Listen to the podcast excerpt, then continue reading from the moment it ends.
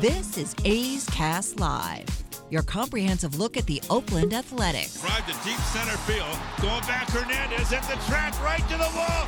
Gone! Elvis Andrus! And 29 other MLB clubs. High drive, deep left field. Nino left the building. Guerrero lifts one to left field and gone. Oh, that was a moonshot out there in the right center. Alonso defends his title, the 2021 Derby champion. Join us as we take you inside the baseball universe from OPS Plus to juiced balls to game changing moments. We have you covered. Spend your afternoon with us next from the town, only on A's Cast Live. Here's Chris Townsend. Welcome, everybody, to A's Cast Live. And we're giving it to you today in multiple versions. You have the version that is what you get on athletics.com slash A's Cast. And if you go to our A's Cast Twitter account, you can see that. Are we on live as we speak? Uh, let me double check. Let's see. It says we're live as of 12 minutes ago or 12 seconds ago. 12 seconds. So you can see the new studio, the new A's Cast Live studio. Uh, if you've been watching NBC Sports California, uh, you see me doing the hits from on pre and post, and they are all done from this studio. Uh, starting next week, we'll be done from the stadium as we're going to be doing it from the press box. But uh, this is the new digs. This is the new studio that we've, uh, the new A's studio that we're going to have throughout this season when the A's are on the road, and then of course. Uh, in the off season, when everything will be done from this studio that I have built in my house, I just want to, you know, there's a lot going on. I just want to start by saying, you know what, A's fans? It is 100% okay to be giddy, to be happy, and to be enjoying what's happening right now with the Oakland Athletics. I officially give you permission to have fun with your families, your friends, to the naysayers who say, ah, it's going to end, or ah, this isn't real, or whatever. Enjoy every minute of it. You have every right. I said this last night on the post-game show, and it's happening as we speak even today.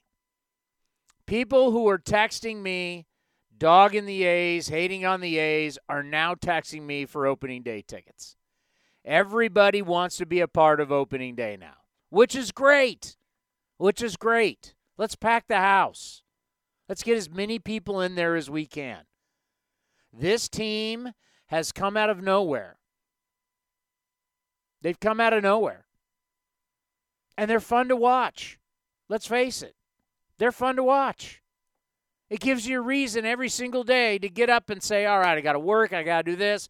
But A's talk, we're going to listen to that. Then we're going to listen to the pregame show, and then let's get ready for the game. And then, of course, call it triple eight. God, I even forgot what the number is. I always have it in my book. Wait a minute, everybody. Wait a minute. Oh, I actually have it right here for. Uh, do I have it on here? No, I thought I had it. Never mind. 833 625 2278 is the number for the postgame show. The Bible, by the way, in full effect on the season. But yeah, I'm uh, I'm really excited. I don't know how I don't know how you're not after that 6 3 victory yesterday. A's have scored 42 runs on the year. Who are these guys? The A's have won four or five. Who are these guys? This was a team no one gave a shot to. I don't know what it's going to be like. We don't know. We, we have no clue what this is going to be like in a month, two months.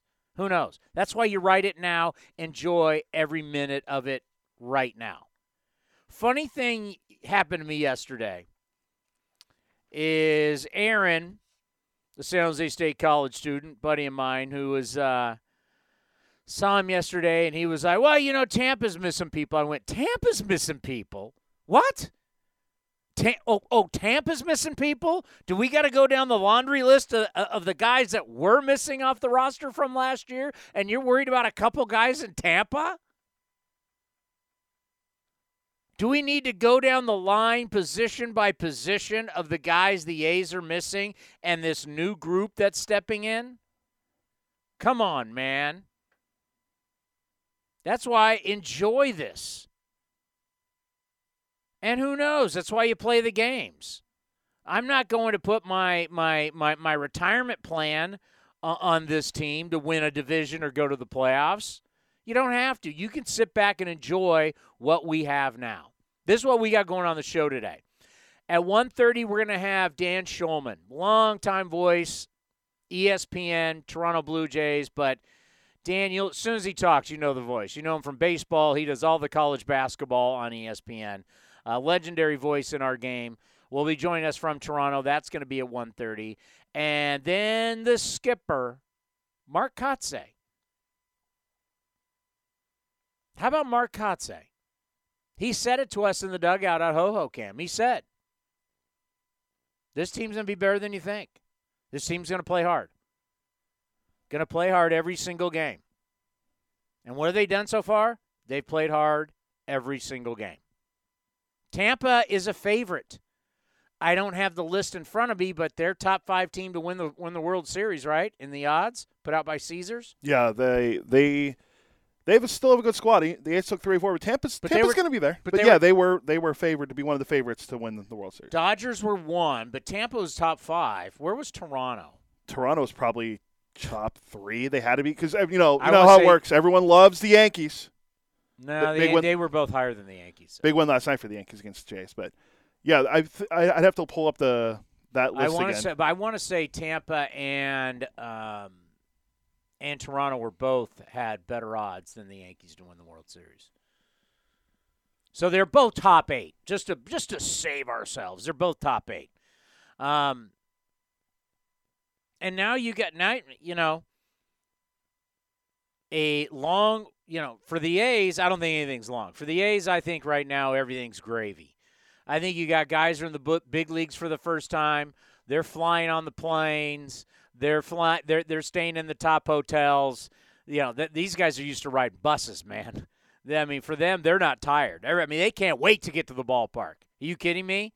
Now, the the Blue Jay team, they just had an emotional series against the New York Yankees, right?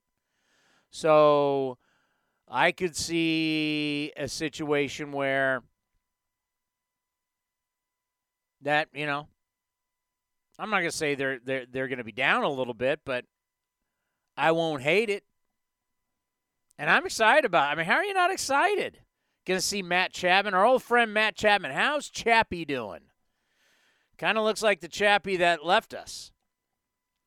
Uh, by the way, last night Matt Chapman. If you didn't get to see the highlights, uh, Matt Chapman on first base, a weak line drive to second base, and did not freeze, kept going.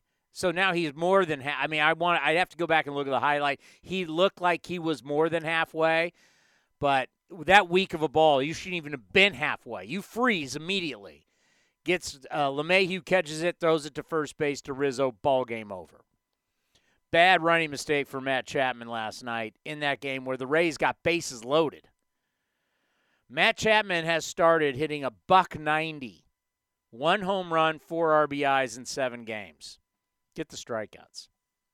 I'll pull that up. That's why I was wondering if they, if you had that or not. Buck 90. Not a good start for Matt Chapman. Chap- Uh, nine strikeouts and 21 at bats. nine strikeouts, batting 190. And you know what? You, you know what they'll do, right? I'll, I'll give you the script. The script's going to be everything's okay, new team, new scenario, getting used to it, trying too hard. And that may be the case. But also, we've watched this. You know, every excuse was made. It's the hip, it's the surgery. And then you go, well, is he healthy? Oh, yeah, he's 100%. I don't know what you guys are talking about with the hip anymore. Oh, but that's an injury that, you know, just ask Mark Hanna, just ask Sean and I. That thing's going to take a year. Well, okay. So we'll see. But we get to see Matt Chapman. No different than seeing Donaldson. No different than seeing Marcus Semien with the Blue Jays. It's funny. you know, Moneyball, and I've actually had people call the post game show. It's like, oh, we give everybody the Yankees and the Red Sox. Now everybody seems to go to the Blue Jays. Used to be Yankees. Red Sox back in the Moneyball days in the early 2000s. Now it's everybody goes to the Blue Jays. Who would have predicted that? Not many. And the guy, I mean, you just, right now, I, I don't have a pen on me. If I had a pen on me, I'd circle it right now. There's one guy when I do my lineup today. When I fill up my lineup card, get ready for today's game, one guy, I'm putting a circle around his name. I don't get Biggio hasn't hit at all. Cavan, n- not not his dad, the Hall of Famer, or Bichette, not his dad, shortstop. Neither guy are hitting. The the, the guy that you got to watch and put the circle like like Scott Emerson. I, I bet Scott Emerson and Daulton Jefferies had nightmares last night of this guy. He may be the best offensive player until Trout gets back to being Trout. Ohtani's impressive, but I don't know if there's anybody in our game right now that's a more feared guy than Vladimir Guerrero Jr. Like all the guys have gotten big contracts. I don't care about the money. This kid's just God given ability to hit a baseball, to hit it hard, and to hit it far. But he's not just a grip it and rip it guy. He's got a lot of daddy in him. And he can kind of hit all over the strike zone, hit the ball all over the yard. And if you watch a lot of MLB Network like I do, Omar Minaya, the longtime executive for the Expos, for the Mets, obviously was with Vladimir Guerrero in Montreal. So he is known, and I will ask Dan Shulman about this. He's known Vladdy Jr. since he was a little kid. And they had these they had these highlights yesterday on MLB Network of Omar Minaya working out Vladdy Jr. as a Padre. And he's got this Padres uniform on. I I didn't realize you could work guys out, but I guess it would have been probably at the Dominican facility. Do not quote me on any of this. They were just showing highlights, I'm guessing. But there was pictures with Vladdy Sr., Vladdy Jr., Omar Minaya. It, when did Omar Minaya worked for the Padres? I think he was under Sandy Alderson, right? That'd be about what in the late '90s. Uh, now he's what? He went to the was it Padres then Mets? Is what, where Went he went? he went Montreal. I don't even know if he was a part of Montreal moving. I think he was gone before then. But at some point, he was with the Padres. And Vladdy had to be like 15 at the time. Um, Mets mid mid '90s, and then he went to the Expos in 2002, and then he went back to the Mets. Um, this, I'm not saying anything about the Padres. so Let's see. There's a stint in there with the Padres. Uh, Padres. Two, this, on December 2nd, 2011, Omar Minaya was hired by the San Diego Padres as senior vice president of baseball operations. Makes sense. 2011, Vladimir Guerrero at that point is a teenager. Yeah, because he's what 23. 23, so you figure that's that Yeah. would have been 11 years ago. Yeah. So they're Wow. showing him taking hacks at 15, and he looks like a grown man. I mean, it was like he's taken half. He basically is a mini me version of his father at 15. He's just heavier than his dad. But I mean, he's hitting balls at 15, and Omar Minaya was talking about it on MLB Network, going, uh, "This guy's talent is off the charts. Uh, Got to get him signed up." And for the Toronto Blue Jays, you've got this this guy. I mean, he's he. he Omar Minaya, by the way, oh, I'm trying to get to my point here. Omar Minaya said yesterday on MLB Network he's better than his dad. His dad's one of the best players we've ever seen. He's a Hall of Famer. It's high praise. I mean, he's only 373 home runs behind his dad now. If you want to talk about career He's home runs, 23. Although I did break this down, Vlad Vladdy Jr. hit 48 home runs last year. His dad, the most his dad ever hit was 44. Vlad, I mean, He's 23. He's 23. He's he's an exceptional player with unreal power. He doesn't look that bad at first base. I saw him make a nice stretch the other game against the Yankees. Defense is coming along. He obviously he wasn't going to be a third baseman long term. We all knew that. But seeing He him, at, still looks heavy, by the way. I mean, he slimmed wa- down last year, but yeah, he's still big. Watching him, watching that would be the only. If I'm worried about anything, And you know, I really like talking about somebody's weight, but at 23 years old, you've already have diagnosed yourself as I gotta I gotta work on, on my on my weight. He was uh, you know watching him last night in that Yankee game. He looks thick, but There, there's one thing about him too that's never been that he's done that's never happened to Gerrit Cole. He's the first player to ever get three extra base hits in a game versus Gerrit Cole. He had the two home runs in the double in the game where Gerrit Cole got lit up. remind me to tell you about Yankees radio yesterday. Oh, I can't. I I love this discussion. Wow. Um, This is Rain Delay Theater, right? so this is after I got done. Well, I want to get to the Vladimir Jr. Guerrero, four for eight with runners in scoring position in the series against the Yankees. The rest of the team just four for 45. So they come in not hot as a team compared to the A's. I mean, this, I saw this on MLB Network last night. I immediately got off my couch, took a picture, and was like, this is awesome. The tail of the tape from the series against Tampa. The A's scored 31 runs while the Rays scored 16. The A's hit 342 with runners in scoring position, while Tampa hit 238. Um, remember, people said batting average doesn't matter? Remember these guys that want to tell you that batting average doesn't matter?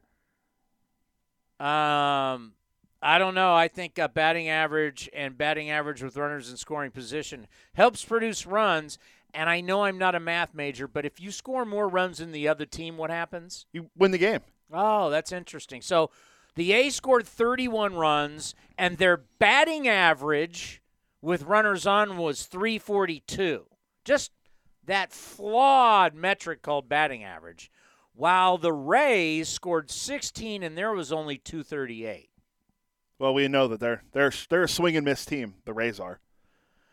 The A's led 26 innings of the series, while the Rays led six.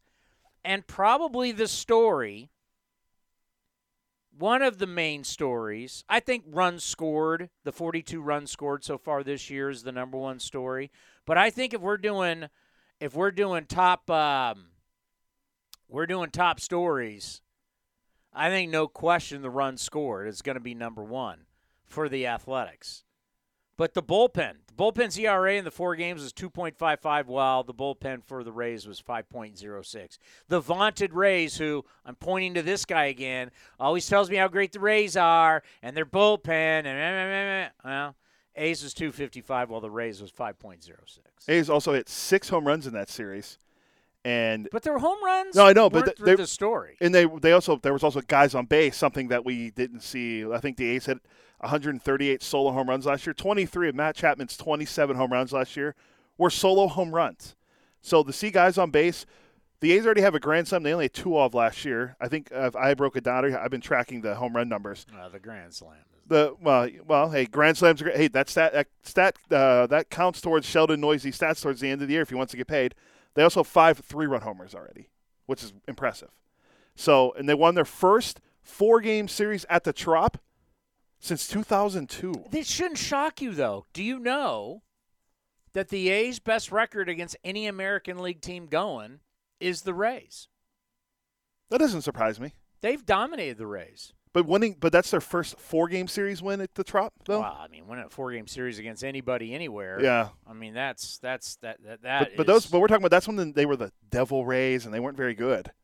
But they go 20 years without winning a series there, and then win it with the Well, you said that four-game series. yeah, four-game series. Yes, a Four-game four-game series. But to win it with the you know a team that's supposed to be rebuilding and retooling is really impressive. Seven Oh, games in. huge. I mean, the bullpen over the series had 2.55 ERA. I mean, that was huge. Uh, and you know, going into this series, you can come away with a series victory against the Blue Jays. It doesn't matter what I think. Doesn't matter what Cody thinks. Doesn't matter what the national media. That doesn't matter. All all that matters is what the guys in uniform think, what they believe. And when you start believing, man, that's a powerful thing. I mean, right now, why do they? What what what do they care? What? I don't want to throw in our any of our buddies under you know, but a Buster Olney or a Bob Nightingale or a Ken Rosenthal or anybody on the MLB Network. Why the hell would you care if you're with the Oakland A's? What these guys have to say? Why would you care? Come on, man! You're eating the finest spreads. You're on a charter jet. In Toronto, they're probably staying at a Ritz Carlton or a Four Seasons. That I've been to the hotel in St. Petersburg. It's gorgeous. It's an old school hotel. Supposedly it's haunted. It's awesome though. Uh, right there on the water. You go from riding in buses, staying in God knows where in the middle of bah, to riding on charter jets. You don't think these guys are pumped up about what's going on? Why do they? You think they care what Ken Rosenthal thinks? You think if I'm an A's player, I care what anybody thinks? Hell, half of them have no clue who I am. They they just met me at spring training. They have no idea. Why would they care what I think? They're in the big leagues. They're in the show. Keep it rolling. And if you can keep getting, and, and one thing that we haven't talked about that has played, uh, you know, especially in the last two games, and Adam Oller first start, we'll see. But back to back games where you got your starter going in the seventh inning. And Frankie Montas and Cole Irvin. Wasn't Cole Irvin like the perfect guy for getaway day? Pump strikes, work fast, fourth game of a series, keep your defense, keep everybody in it. Um, I don't know what the future. I don't have a Chris. Do we? Maybe we. You know what? Maybe that's what we need to get for this studio. A crystal ball? A crystal ball, an A's crystal ball. I I would say Amazon pretty much has everything. I would say Amazon does not have an A's crystal ball. But if any of our fans, one of the things that we're going to do cuz this studio that I've built is pretty large and the walls that are to my right, if you're looking to my right, we're going to do a whole thing with fans and allow you to send us stuff, and we're going to have a fan wall and let you be interactive with this show, especially now that we've, you know, this is our super soft launch here that you're getting on, on Twitter. How's it looking? I think it looks good. The stream's been holding. I mean, I think it's great. We have people Did you watching. tell people we were on? I mean, it's out on Twitter. I mean, I don't. I really don't know who to who to text about it. I mean, That's all right. uh, Our our P ones or diehards are already watching and listening, so I'm sure they're watching. I looked up some crystal balls on Amazon. So he- here's what we do. We get a crystal ball, fifty-five dollars on Amazon. and then we put an A's sticker on it. That we was- could call it our A's crystal ball. That was my suggestion to do that. That's probably going to save money. Uh, so I don't have the crystal ball on Frankie Montas. I don't have it. Because I get, I'm getting callers right now on the post game show going, "Hey Townie, what happens if they win?" And I have to, you know, I got to reserve judgment, and I'm happy, I'm ecstatic. I mean, today, you kidding me? But okay, I mean, they're not going to trade Frankie Montas, you know, because I got callers saying, "Will they add at the trading deadline?" I'm like, "Whoa, whoa, whoa, whoa, whoa, whoa." Um, but who knows? We had a marketing meeting today, and guess what got brought up in the marketing meeting today? 2012. I remember 2012. I went with the team to Tokyo, and I'm sitting there at the Tokyo Dome, and I'm like, this team is awful. And that team was. Now they started making moves and got hot in, in June, but teams can stink. I mean, the Washington Nationals, who recently won the World Series, stunk in the first half. The Atlanta Braves, who won the World Series last year, weren't very good in the first half. That was all Mets. If you go back to last season, I don't have the numbers in front of me. I'm supposed to have this guy to my right who has this information. But if you went the first half, let's just, and don't not the All Star break. We'll just count the real first half, right? First 81 games. I would say the Mets led the majority of the time. that's correct. The Braves weren't over 500 till August. And then there was a point where the Phillies were in there, Yeah, they they collapsed like normal. but they were there was like a flip flop going on between Philly, Phillies and Mets, and then Braves, and then the rest is history. Yeah, the Braves weren't over 500 till, till August, and then they took off So without their best player. a good start right now is is what it's all about. And start racking up victories. I mean, if you win, I mean, think about that. If the A's win this series because we're not on over the weekend. I'll be doing A's Total Access and the A's Clubhouse show over the weekend. Um, but we we won't be back till we're on the field for opening day against the Orioles.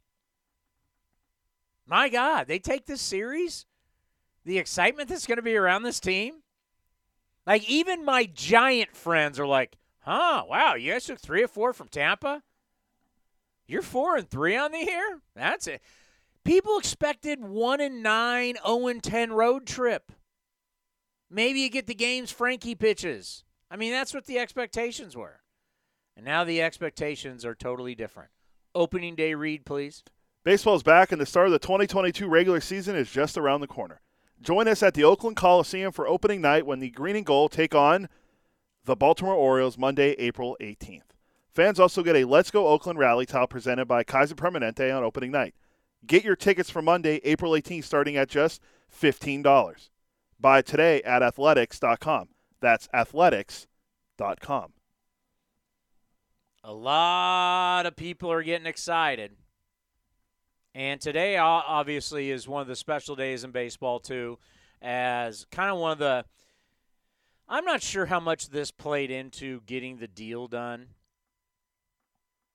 but you did not want to skip Jackie Robinson Day on the 75th anniversary of him breaking the color barrier. Like, there's bad looks, and then there's really bad looks. And that would have been a really, really bad look. I think for a lot of people, a lot of you younger folk out there, we love you to death, but I don't think you really understand the magnitude of Jackie Robinson. I I I I, I say this every year. I think we do a really bad job with this baseball and the United States of America. One, because we now have made it just all about one guy, and there were a lot of players who did exactly what Jackie did too. And I guarantee you, if Jackie Robinson was still alive, he would want those guys to also be the faces of this. If I was to ask you, Cody, who was the second player to integrate in Major League Baseball in the American League just months after Jackie? I mean, I know the answer, but a lot of people wouldn't. They don't. A lot of these players that are sitting there, I've seen videos today, and they talk about Jackie Robinson. If you asked them who's Larry Doby, they'd have no idea. And this guy's Larry Doby's career as a player, as a manager, as somebody who was inducted into the Baseball Hall of Fame, seven time All Star, World Series champion, a two time American League home run leader. He's in the God, they have it the Guardians Hall of Fame now. It's uh, he's he's a Cleveland Indian. Uh, his number is retired. I mean, you look at his life. Larry Doby was the second. I'm just going to read right off his Wikipedia page. Was the second black player to break baseball's color barrier and the first player in the American League from South Carolina. Da, da, da, da, da, da, da. 1947, three months after Jackie Robinson made history. So he's just three months, not like three years, not like a year. He's three months after Jackie Robinson. So everything Jackie went through and made the, you know, we've celebrated it, obviously, but Larry Doby, Larry Doby did the same thing in the American League. So all the horrible things that Jackie went through and survived and overcame and helped change our country. And I do say country, not baseball, our country. Larry Doby did the same thing. And we I guarantee if I walked into all these clubhouses today and said, "Who is the second guy that came 3 3 months later?" No clue. There's an, there's one other one too. I I knew the answer, but it was actually a question on Jeopardy a few weeks ago, and Final Jeopardy. Who was the first African American pitcher to pitch in the World Series? Well, I know. Yeah, but a lot of people would know. It's the answer. is Satchel Paige in 19 I wouldn't have known Forty-seven that or forty-eight. It was with Cleveland. I wouldn't have known that unless you told me. Yeah, But yeah. That, that's who it was. Like I, I kind of I figured that's when Satchel was really at the height of his powers. Although he was a little older then, because remember he pitched when he was like in his late fifties in the major leagues at one point. But he was the first African American pitcher to pitch in the World Series. Larry Doby was also the second African American to be a manager in Major League Baseball. So he, he was breaking barriers constantly. Something you need to know about Jackie. Let's get away from baseball. I got a little family history. I always like to bring this up. Jackie Robinson, in his very first at bat, very first time at the plate, grounded out to my grandfather, Bob Elliott. You can look him up, the 1947 most valuable player. And I wish my grandma was alive because she could talk about the story. But yeah, that was a big to do. Jackie Robinson playing, and let's face it, there was a lot of players that weren't thrilled that Jackie Robinson was playing. But yeah, he granted out to my grandfather, and if you see the movie 42, you'll see my grandfather's name in the lineup card and everything. But the number one thing is that Jackie Robinson helped integrate life. Let's not even talk about baseball. Baseball's baseball. Baseball back then that had more meaning in our country, but it helped in- integrate the military. A lot of people don't know this. Baseball integrated before our, our military did. Jackie helped with that. Schools, kids. The influence of Jackie Robinson. Martin Luther King Jr. said, I couldn't have done what I was able to accomplish without Jackie Robinson. Think about that. Think about what Martin Luther King meant and still means today in American culture. And he said, if it wasn't for Jackie Robinson, I couldn't have done everything that I was able to do. That is how important Jackie Robinson is. It's not a number. It's not, you know, it's not a statue. Uh, They had some type of 42 thing today in New York. I don't know what that was. I saw some I- highlights of it. I, I have the uh, uh, I have a clip from Rob Manfred talking about the. We can get to it after you're done, but him talking about the unifying power of Jackie Robinson to help the game and everything else. It Uh, it's it's far. It's see. This is it, it's. I guess I get more historical about it because it, it's far bigger than baseball. It's far bigger than no one wears 42 anymore. It's far bigger than we have one day a year everybody wears 42. It's far bigger than that. Now I'm glad this is this is the platform though that we can honor him. But in this country, what Jackie Robinson did is so far beyond sports. It, it changed, it changed the United States of America. And when when the United States of America changes, the world changes. It's true. The influence that our country has on other countries is immense. So we celebrate this man today, and we should celebrate him for far more than just baseball. The man helped create change in our country and in the world. Let's hear from the commissioner of baseball, Rob Manfred. And right after that, we'll get to Dan Shulman of the Toronto Blue Jays. Use the right word, unifying. Um, I think it's important in the wake of the winter that we had uh, that, that that baseball be unified. I think if there's maybe any single thing, any thought around our game that's more unifying, it's the legacy of Jackie Robinson. And you know, I said it to um, uh, Sonia, one of the Robinson family members, and said, you know, the great thing about it, um, you never have to worry about players participating on Jackie Robinson. Right. And, you know, it's that unifying force that I think the game does need right now. You know, one of the one of the things that's happened in the last couple of years too is the freedom of the uniform. You loosened up the restrictions on hey, you can put color on shoes. You can put. We're going to see a lot of Jackie's pictures, names, all kinds of different things. How important has that been in moving the game forward? We have a player day. They pick their own name. Yeah. How important has that been? Look, I think that fans um, want to know more about players beyond the greatness and the athleticism that they see on the field. Who are these people? What do they stand for? What do they care about? And I think, um, you know, we've tried to loosen some of our I don't know what happened there, but that clip went longer than I thought it would. But but yeah, I mean, uh, Commissioner Manfred spoke with uh, Greg Amsinger and Harold Reynolds for about eight minutes, I think it was, on their show this morning, about Jackie Robinson and his yeah, but impact there on was the some, game. they were there for a dedication. Yeah. Well, 25, uh, 25 years ago today was the uh, they re- they retired the jersey number 42, um, and it's going to No, be no, but it- there was they're doing something at, at Citi Field. Um, I forget I forget what it is, and then Jackie's wife Rachel will be at Dodger. I think she's going to be at Dodger Stadium today. Oh, it was Jackie Robinson Way was unveiled today for the 75th anniversary, and, Okay. they, and they have a 42. So 75 years. da- da- da- The city of New York on Friday honored his legacy with temporarily renaming 42nd Street and Broadway in Manhattan Jackie Robinson Way. So temporarily. Yeah, and they're doing they're doing a ceremony, or they did do a ceremony because the Mets are playing right now. Uh, Jackie and obviously the Dodgers will do something as well. His his wife Rachel's going to be hundredth this year. Amazing. It it really is, and you know the hat I have on is the hat we got. I think t- last year, two year 2019 of um, with the Jackie Robinson uh, 42 on it, um, and I have a hat from Baseballism that's number 42 as well. Um, just the the impact that Jackie's had on the game, and you know I, I implore people to watch the movie 42 with the late Chadwick Chadwick Boseman. It's a very good movie.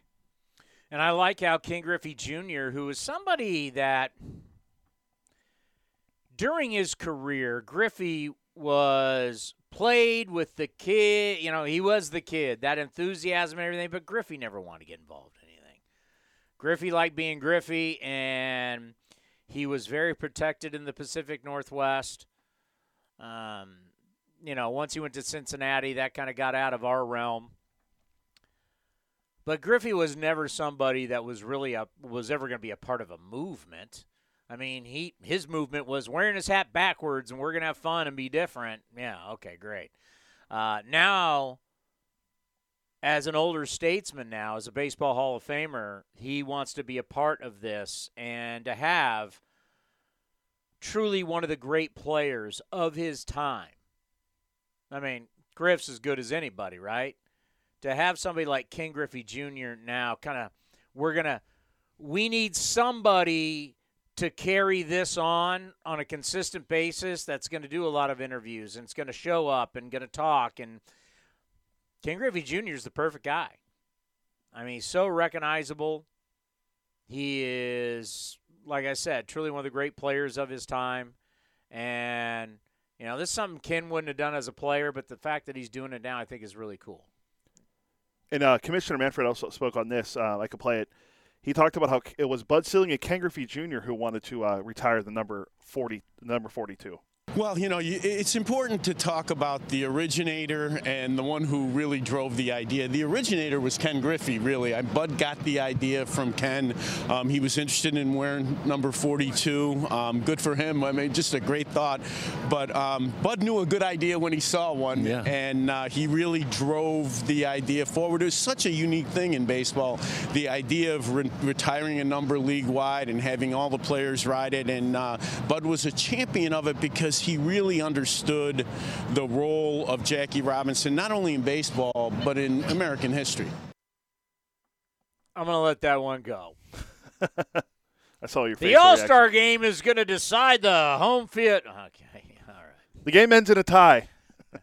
Everybody else, you want to look at playoff formats, you want to look at rules, you want to look everybody NFL, NBA, NHL, they all did stuff and then baseball would copy it all years later. Interleague play, interleague play. Remember when interleague play like oh we're- we're actually we're going to have teams play other teams that never play. This is the 25th anniversary of interleague play starting. Hmm. So um, last time I checked, like the Boston Celtics would play the Lakers every year, right? That's, that was a pretty big rivalry, Magic and Right. Larry. Or I mean, I mean the the Niners, uh, you know, the Niners could play the Miami Dolphins during the regular season. They didn't have a thing called interleague play. Expanded playoffs. By the way, when's expanded playoffs ever failed? It hasn't. No, you got to tell me they're not making any money with that NCAA tournament, right? Because they need to stay at 32, not 64. Wait a minute, 64. We got all these playing games. It's more than 64. 68 now. They're losing. CBS is losing money on that deal, right? Yeah, NBA has a play-in tournament that's concluding tonight. The NBA, by the way, has been influenced by college basketball. They got to play. They got play. It was a playing game the other night. Was who? it was. I was uh, watching it last night. So it was. Um, it was Nets and Cavs in the East. I was, was watching uh, New Orleans and the Yeah, Spurs. that- so that was a 9-10 matchup. So the seven and eight play, and the winner of that plays the number two seed. So they're in, and then the loser of the uh, this seven eight matchup plays the winner of the 9-10 game. So tonight it's Pelicans and uh, Clippers, and then it's um, okay, that's enough. yeah. Uh, I'm trying to remember. that shows you baseball was behind all the other sports. All the other sports. Where baseball was first king was Jackie Robinson 75 years ago breaking the color barrier. After that, everybody else jumped in the pool, playoff formats, rule changes, all this kind of stuff, and baseball always just kind of dipped their toe in it. So Bud Selig knew when Bud saw a good idea, what? Uh, know, all right, I'm not even going to go there. Because, I mean, there was a guy who was the commissioner during the steroid era. I believe he's a Hall of Famer, right? Steroid era? Uh, who's the commissioner during what we call the steroid era? Hmm? Mm-hmm. Mm-hmm. All righty. But we will celebrate Jackie Robinson all around Major League Baseball. Have we had any games yet today? I haven't Yeah, the Mets were the Mets were playing earlier against. They had uh, a Friday. Was it? Is it? They're open. See, I forget. it's the Mets home opener, I believe. Yeah, see, I forget. Like normally, there's never a day game on Fridays, but we're still at the beginning of the um, start of the season, so we can have some early Uh, games. Mets beat the beat our, our buddy Torey Lovullo and the D-backs 10-3. Chris Bassitt's now 2-0 for the Mets. And then there's another game in process. It's the Twins shellacking the Red Sox 6-1. Byron Buxton got hurt in the game. That's Or- right. Sliding or a sliding Yeah, catch. s- sliding into second base. Seven games in, he's already hurt. Mhm. That's a hundred million dollars right there. All right, earlier today we were able to catch up with Dan Shulman, who you've heard him for years. He was the voice of Sunday Night Baseball. Uh, he's called all the games on ESPN, whether we're talking baseball, college basketball. He's done a lot, and of course, he's been a longtime voice of the Toronto Blue Jays. We head north of the border to talk. He's in the Canadian Hall of Fame. The great Dan Shulman, right here on A's Cast Live. Well, whether we're talking about the playoffs and he's doing ESPN or we're talking about the Toronto Blue Jays, one of our favorites, Dan Shulman joins us, one of the top broadcasters in all of Major League Baseball. We always appreciate the time. How are you north of the border? I'm doing great, Chris. Thank you. How you doing down there? We're, we're, we're doing fantastic. And before we start talking about the Athletics and the Blue Jays, which all of a sudden has become an interesting series, just normalcy for you, for your broadcast partners, everybody for the Blue Jays, for the players, the front office, the fact that you're not starting in Florida, the fact that you're not playing in Buffalo, just just how great is to start this season and it's more normal than ever. It's just fantastic. I mean, uh, again, in the grand scheme of things, there was much worse to deal with, and there is much worse to deal with uh, in the pandemic. But you know, just in our little baseball corner of the world, you know, the Blue Jays uh, had to go through stuff that nobody else did, and the fan base went through stuff that nobody else did. Right, unable to see their team for almost two years. So. Uh, for the for the team to know they're in Toronto, for everybody to know it's a 162 game season, it's a good team, an exciting team, could be a playoff team. Uh, you know, the the crowds the first weekend were great. They averaged about forty thousand over the first three games. I'm not sure exactly what they'll have for this series against the A's, but uh, from the you know from the players to the fans and everybody in between, everybody's really excited. You know, we're getting our first look at it as we're going to find out which players we have are not vaccinated because they can't enter the country. Uh, obviously, we're going to have to call players up. And you know, at some point, I think we're going to deal some real with some real high-profile guys. Uh, what do you think that's going to be like for series and the media handling this? Because obviously, this is something no one's ever seen before in Major Yeah. League Baseball history. I I think the media will handle it differently in the two countries, to be honest with you, and not to you know not to get too deep into the weeds here. But I had like ten writers down in spring training, guys I've known forever, ask me about it, and I said, "Well, do you know there's a similar law about going into the U.S. It, it, it exists for non-citizens in the U.S. It exists for everybody in Canada, and all ten of them said, "No, I didn't know that." And I said, like, you got to know that. Uh, you, you, if you're gonna, you know, if the law coming into Canada is a story, the law going into the U.S.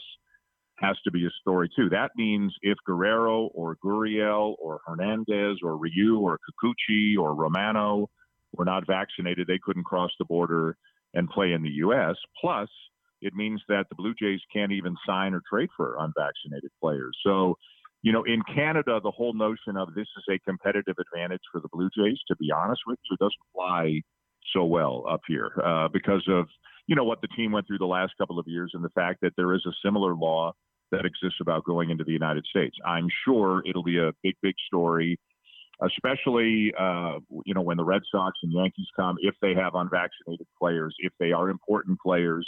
I think that's when it really becomes a national story. Like it'll be a story now in, in A's country and maybe a little bit nationally in the U.S. But I, you know, there there are certain names that are rumored to be out there about guys who aren't vaccinated, and and you know when the Yankees and Red Sox come to town, that's when it may become a bigger story. Now, going into the series, we we expected to talk glowingly about the Blue Jays. We know how good this team has truly become, and the kids have grown up, and it's uh, it's time for the Blue Jays to compete for it all. No one thought the A's, though, would come in with a, a bunch of runs scored. Uh, the A's coming in with home runs. The A's coming in at bullpens pitch well. Some of the starters. Just how shocked are you? A lot of name changes, and of course, you got our old guy Matt Chapman. But how shocked are you? This A's club's uh, coming to town after taking three or four from uh, Tampa Bay.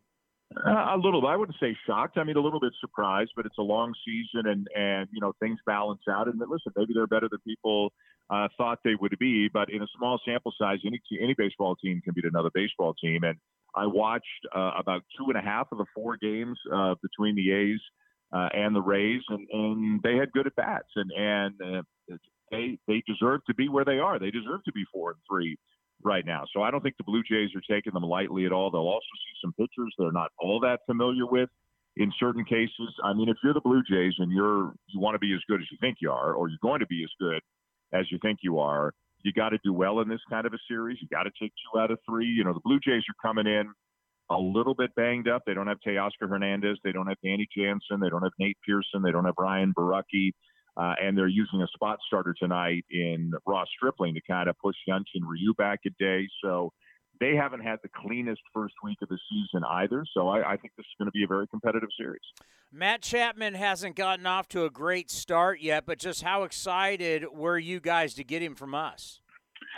Uh, I think Blue Jays fans were really excited. You know, obviously the hole in the lineup was Marcus Semien, right? So they lost uh, another guy you're very familiar with, obviously. So yeah. they, you know, the Blue Jays lost an incredible player, an incredible player. Uh, I mean, he had a phenomenal year last year. Um, so to get Matt Chapman was great, but to ask Matt Chapman to do what Marcus Semien did last year, offensively, anyways, is is you know a little bit unrealistic. Um, obviously, Chapman a third baseman, Semien a second baseman. Chapman's defense speaks for itself. Um, opening night, maybe it was just a little bit of a case of nerves. He didn't quite look like himself in the field, but he's been really good and he'll be great. Nobody's worried about that. Offensively, again, nobody's expecting him to be Marcus Semien. And I don't know that people are even expecting him to be 2018, 2019 Matt Chapman. That would be great, absolutely great. But if he can hit 250, 30 homers, you know, walk a bunch, which he does, and just keep the strikeouts manageable, that's a very good player uh, and a player they need. And it also moves Cavan Biggio back to second, where he's more comfortable. Santiago Espinal can play anywhere, so he's over at second. He's happy. He's fine. Um, but they needed to get somebody. To be honest with you, I think they tried other guys first because they are a heavy, heavy right-handed lineup. Um, and I think they kicked the tires or did more than that on Corey Seager um, on, you know, there are Kyle Schwarber rumors. We know they were interested in Jose Ramirez, but they couldn't get a deal done with the Guardians. So, um, you know, Matt Chapman comes in here. Everybody's really excited. It helps them in some ways. It doesn't help them in other ways. But I think once he really gets acclimated, and he sure seems like he's having fun. You know, you see the games. Blue Jays are a fun group, you know. You're and and he seems to have been accepted in instantly. So I'm sure he'll settle in, relax, and have a really nice season. Yeah, you think about exciting. Like last night, I'm sitting here, I'm ready to go. Yankees, Blue Jays. We had Brian Kenny on from MLB Network to promote the game. Uh, it was going to be a four o'clock start out here, and it was a rain delay, and I was bummed. I mean, I'm excited to see the Toronto Blue Jays. I'm thinking if I'm excited – and I and I think back, God, talk about another A. I, mean, I remember when Josh Donaldson got the most All Star votes out of anybody because he had an entire country behind him. You got a yep. country like how excited is Canada? Just not Toronto, which is one of the great cities in, in our game, but just how excited is the country behind this fun team? Crazy excited. So I, I went on a, a little vacation after college basketball season started. I had about one week before I had to go to spring training. So my wife and I went a little quick getaway, a little quick vac- vacation because that's about the only time we can do it. And there were a lot of Canadians where we were. We were down in the Bahamas. And there were a lot of Canadians, and um, you know they watched the Blue Jays. So people were saying, you know, hey Dan, when you go to spring training, they knew who I was, whatever. And they were from Edmonton, they were from Victoria, they were from Nova Scotia, they were from Brandon, Manitoba, they were from all over the country.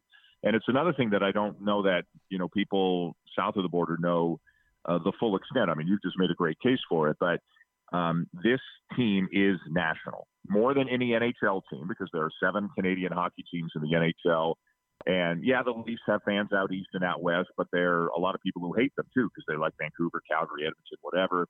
Um, the Raptors do have a very nice following, but it's more concentrated in and around Toronto. They have fans around the country, but not nearly to the extent that the Blue Jays do. And yeah, you know, the reason I know that is I work for the company that televises all the games, and I get the emails with the ratings and all that, and I can see it. Like the numbers are monster for this team when they are good from coast to coast to coast. And I can see it in, you know, Twitter messages I'm getting, whatever, however you want to look at it. So um, everybody is really, really excited. And um, I just hope if there are some ups and downs early in the season, people remember it's a long year. They've got a, a brutally tough schedule. They've got nothing but Yankees, Red Sox, and Astros coming up for three weeks after this series with Oakland. So, you know, they could wander out of that and be 12 and 14. Like that wouldn't be the craziest thing in the world, but there's a lot of baseball left to be played. And everybody's going to fall back on what the Braves did last year in the regular season. Right. It's just, hey, get in and anything can happen. And the A's, we're starting on the East. It's like we're an East team. You know, you're in Philly, you're in Tampa, now you're in Toronto. We've been seeing it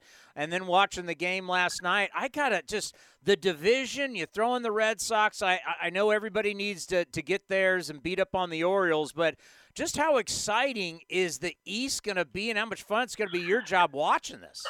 Yeah, same as last year, right? I mean, the Yankees and Red, the Rays, I think they won 100. They won it, but the Yankees and Red Sox each won 92, and the Blue Jays won 91. So the, the Blue Jays missed the playoffs by one game.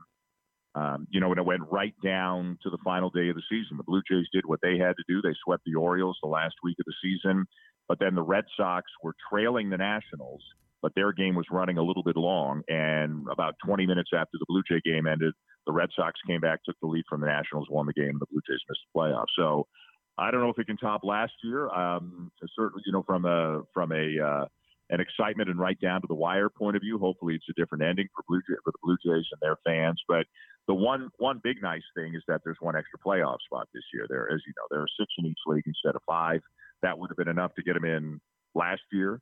Hopefully, they don't need that to get in this year, but it's nice to know there's another spot. But you know what? Seattle's interesting, and and Minnesota, Cleveland are interesting. Like there's some teams in the other divisions that could be in the in the thick of it for a wild card spot, and because they play in easier divisions, you know, easier schedules. So um, nothing's going to come easy for any of these teams in the East this year. They're all going to have to play well to get there. Well, let's end on this. I saw this yesterday on MLB Network. Omar Minaya, longtime executive, is now uh, going to be a contributor on the network. And obviously, Vladimir Guerrero is someone he's known for a long time from their days in Montreal. So he's known Junior since he was a little kid. And they were talking about the two. And he says, Yeah, I think Junior's going to be better than his dad. And last time I checked, his dad's got a plaque in Cooperstown and, torm- and tormented, tormented us for years down in Anaheim. Do, do, do you see that Junior could be better than dad? That's pretty amazing. It's pretty amazing to say that. He's only 23. Um, it's possible. He's a different kind of a player. Uh, you know, his dad, when he was down in Montreal, was a terrific right fielder with a cannon of an yeah. arm. By the time he got to the Angels, he had slowed down a lot defensively, obviously. You know, Vladdy is an infielder. He's a first baseman. But offensively, the kinds of numbers that, that he might put up could very well surpass his dad. And, and, and again, he's 23 years old. But in any year other than the Shohei Ohtani year, he wins the MVP last year And I think he's better this year, just from watching him in the spring and watching him the first week of the season. So, you know, let's see how it plays out. That's uh, that's a 15 year question, right? That's a it's going to be a long time before we know the answer to that one. But I'll tell you, I've, I've been doing this a while, and uh, they don't come around very often. Guys like him. I mean, what he did the other night at Yankee Stadium with the three homers and the double, and some of the pitches he hit out. He's not just talented, and he's crazy talented, but he's smart and he's disciplined and he works hard and he's got a lot of things going for him. Always great to have you on the program. It's always an honor. Thank you so much for taking the time before the game, and we'll talk to you soon. And uh, enjoy Jackie Robinson Day. Enjoy this series. You got it. You as well. The great Dan Shulman, who, no question, will be. Um, he'll be one of those guys that will be a Ford C. Frick Award winner when the time comes. I think there's uh, no question about. It. But I mean, we're we're we're looking at a series that you definitely have the the, the Blue Jays now got their eyes got to be wide open. Right, you first might have thought, well, you know, Texas is to be better. Then we got that. We got the Yankees at Yankee Stadium, to be big. Ah, then we got the A's coming into town. But all says that, well, well, hey, the A's just took three or four from our competition. That's big. They know how good Tampa is. This this just became very interesting out of nowhere. And they're going with Ross Stripling tonight. Spot starter, former Dodger. Like they're trying to they're trying to give their they're trying to give starters more a day, more days. You come out and get game 1? You've won 5 of 6? I'm sorry, but I am going to be giddy and I am going to be excited. What the notes say today? My notes had them as the plucky A's. Look out for those plucky A's. They win tonight. They're four and one versus the AL East to start the year. Who would have thought that that would have been the? Now, if you're telling me you're four and one playing the Orioles, okay, it makes sense. But this is Tampa Bay and Toronto. You know, two of the favorites in the AL East, and then you have the Yankees and Red Sox coming up. But the Red Sox are struggling pitching wise. But what what and you're seeing the same thing in Toronto. I mean, their pitching is nah, not that great. Not, we, we thought it would be on paper with Berrios and Gausman, who pitched pretty well last night, and Ryu, but they're pushing him back a day. Now Stripling's pitching, and Alek Manoah is going to pitch Sunday, I believe. So you got a lot of question marks maybe right now with this Toronto rotation. They're going to score runs, and they're going to hit home runs.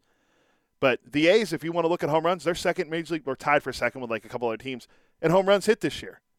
So they're and you know, and it's not guys that you you know when you're a casual fan, you're not thinking of the guys that are hitting the home runs. It's the new guys that are hitting home runs. Seth Brown's having a great start to the year. He's not. He's not a new guy. Well, to our fans that aren't in Oakland, he's a new guy. But Seth Brown's having a great start to the year. Um, Jed Lowrie's playing well. P- Cristian Pache is the most. I think he's the most exciting ace player since I said Tejada to you. You said Coco. what? I, I, I, I no, I was thinking at well, yeah, I, I was seeing more of a comparison.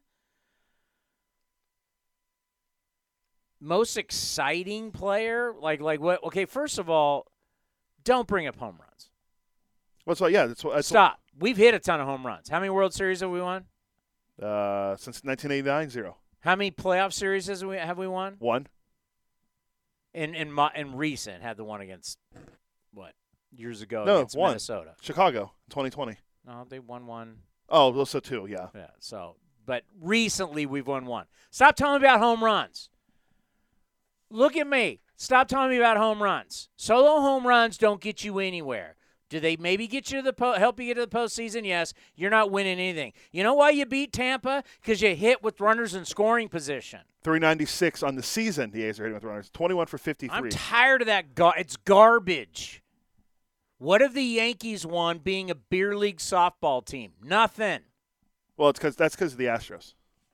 The Astros, if the Astros didn't I'm cheat, tired. I'm serious. I'm tired of it. I'm tired. Stop telling me about how many home runs. Ball goes far, team goes far. Crap. That's crap. Because you know why? I don't know. Were the Braves the greatest home run hitting team last year? uh, Did they, set the record for most home runs in a season? uh, they did not. Uh, the Twins set the record for the most home runs in a season. Did they win the World Series? Um, they've lost 18 playoff games in a row. So stop telling me about home runs. I'm going to be like that all year long. Stop. I don't care if you're a player that hits 230 and 30 home runs. I don't want you. I don't care what metric you're going to throw at me. You're not a championship ball player that every once in a while break down. Here's simple math. Okay? You run into four solo shots a month that gives you 24 home runs on a season. So four times, nobody on, you connect, get the ball in the air, now you got a home run. And they'll be like, "Hey, that guy going to you 25 to 30 home runs." Is that you really that great of a player? You really that great of a player when you hit 230 and you're good for really four swings a month? And we don't even know if that swing was in a game the team's winning, losing. I mean, I'm tired of home runs. I'm tired of hearing about, hey, look at this guy. This guy, this guy could hit you 30 home runs. Great. Is it going to be 230, 220? The first week of the season, who's been the most exciting player that everyone's been talking about in the first week? It's been Guardians rookie Steven Kwan because he struck out one time so far and he won 115 plus pitches, pitches I don't mean, without swinging and missing. I That's incredible. To, I don't mean to come back on you, but you were a batting average doesn't matter guy. Well, I'm just saying because he's so he, you're being a hypocrite. He's making contact, but I'm saying he's been the story. No one's the home run thing. If he if he keeps hitting like that, you're gonna, hopefully we start seeing more guys like that. I, I you are seeing a lot of people have to. I'm not going to say they're eating crow but I think you're seeing a lot of people who are maybe, just maybe, having to realize going all in on just slugging percentage and on base percentage. Where's my weighted runs created plus? There's something to be said for playing the game the right way and not looking at it completely as fantasy baseball statistics. Fantasy baseball statistics don't necessarily equate to actually winning games. Is that fair? Yeah, I mean the home run thing is one of the biggest ones. I mean, until we start seeing the team with the most home runs, they win the World Series every year. It's nice to hit home runs. I'm not going to say you don't like home runs, but when you start making it about look how many home runs we hit. I, I, I brought up 2012 today. No one hit more home runs than the A's from June 2nd on. June 2nd on, the A's hit the most home runs in baseball in 2012. Did they win the World Series? Uh, they did not. I would be very curious. In the, I mean, you go modern day history. I mean, you could do all the. I would be very curious. How many teams that led baseball in home runs won the World Series? I'd have to go back and look. I hold up last year. The Braves did have the third most, but the teams that were first, Blue Jays, didn't make the playoffs, and the Giants lost in the first round. And then Twins, Twins didn't make the playoffs. Reds didn't make the playoffs. Yankees didn't make the World Series. Uh, the Rays did make the playoffs, but they didn't make it to the World Series. And Houston was ninth, or they actually tied for they were ninth actually. They made it to the World Series. No. Yeah, they made it to the World Series. Sorry, they played the Braves. So and then here at the bottom, you know, you look at some of these teams that, like, remember when the Royals won the World Series? They didn't have any home runs.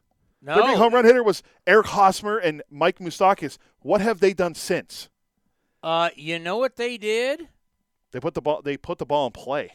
Yeah. And they had good pitching, but they put the ball in play. That's what they why they were so good. And they stole bases, something we don't ever see. Yeah, I'm just I, I'm I, I, I'm over it. I really am over it. But what I'm not over is Mark Kotsay, manager of your Oakland Athletics. Has he gotten out to a good start? Are we ready for Kotsay? Oh, 2.30 for Kotsay. 2.30? We got. We can do your, uh, you wanted me to remind you, Yankees radio. Coming up next, I tuned into some Yankees radio yesterday, and it made me smile. I was so happy. We'll talk about it next right here on A's Cast Live. A's Cast Live continues from the town. Here's Chris Townsend.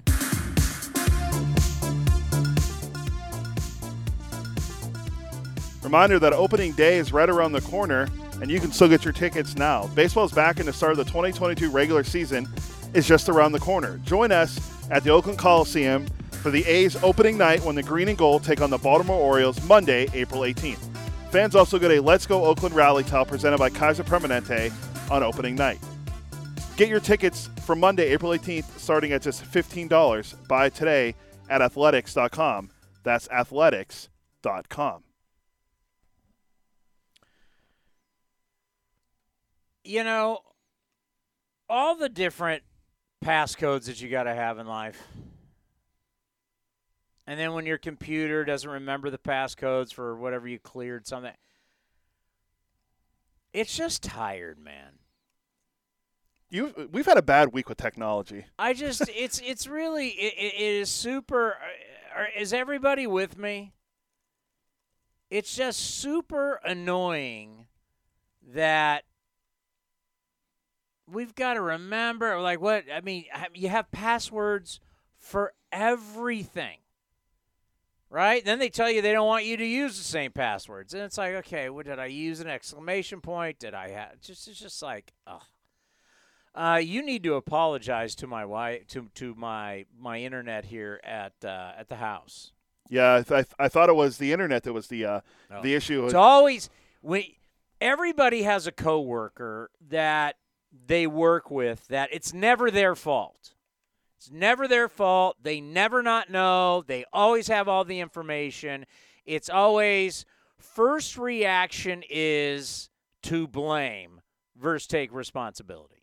There's there everybody I don't know how many people have gotten back into their offices, but if you remember back when you were working where you were working, you always work with someone like that. That they'll never look at themselves first. They'll always look outside until completely proven wrong, and then they look inside, but then they'll probably still deflect it anyway.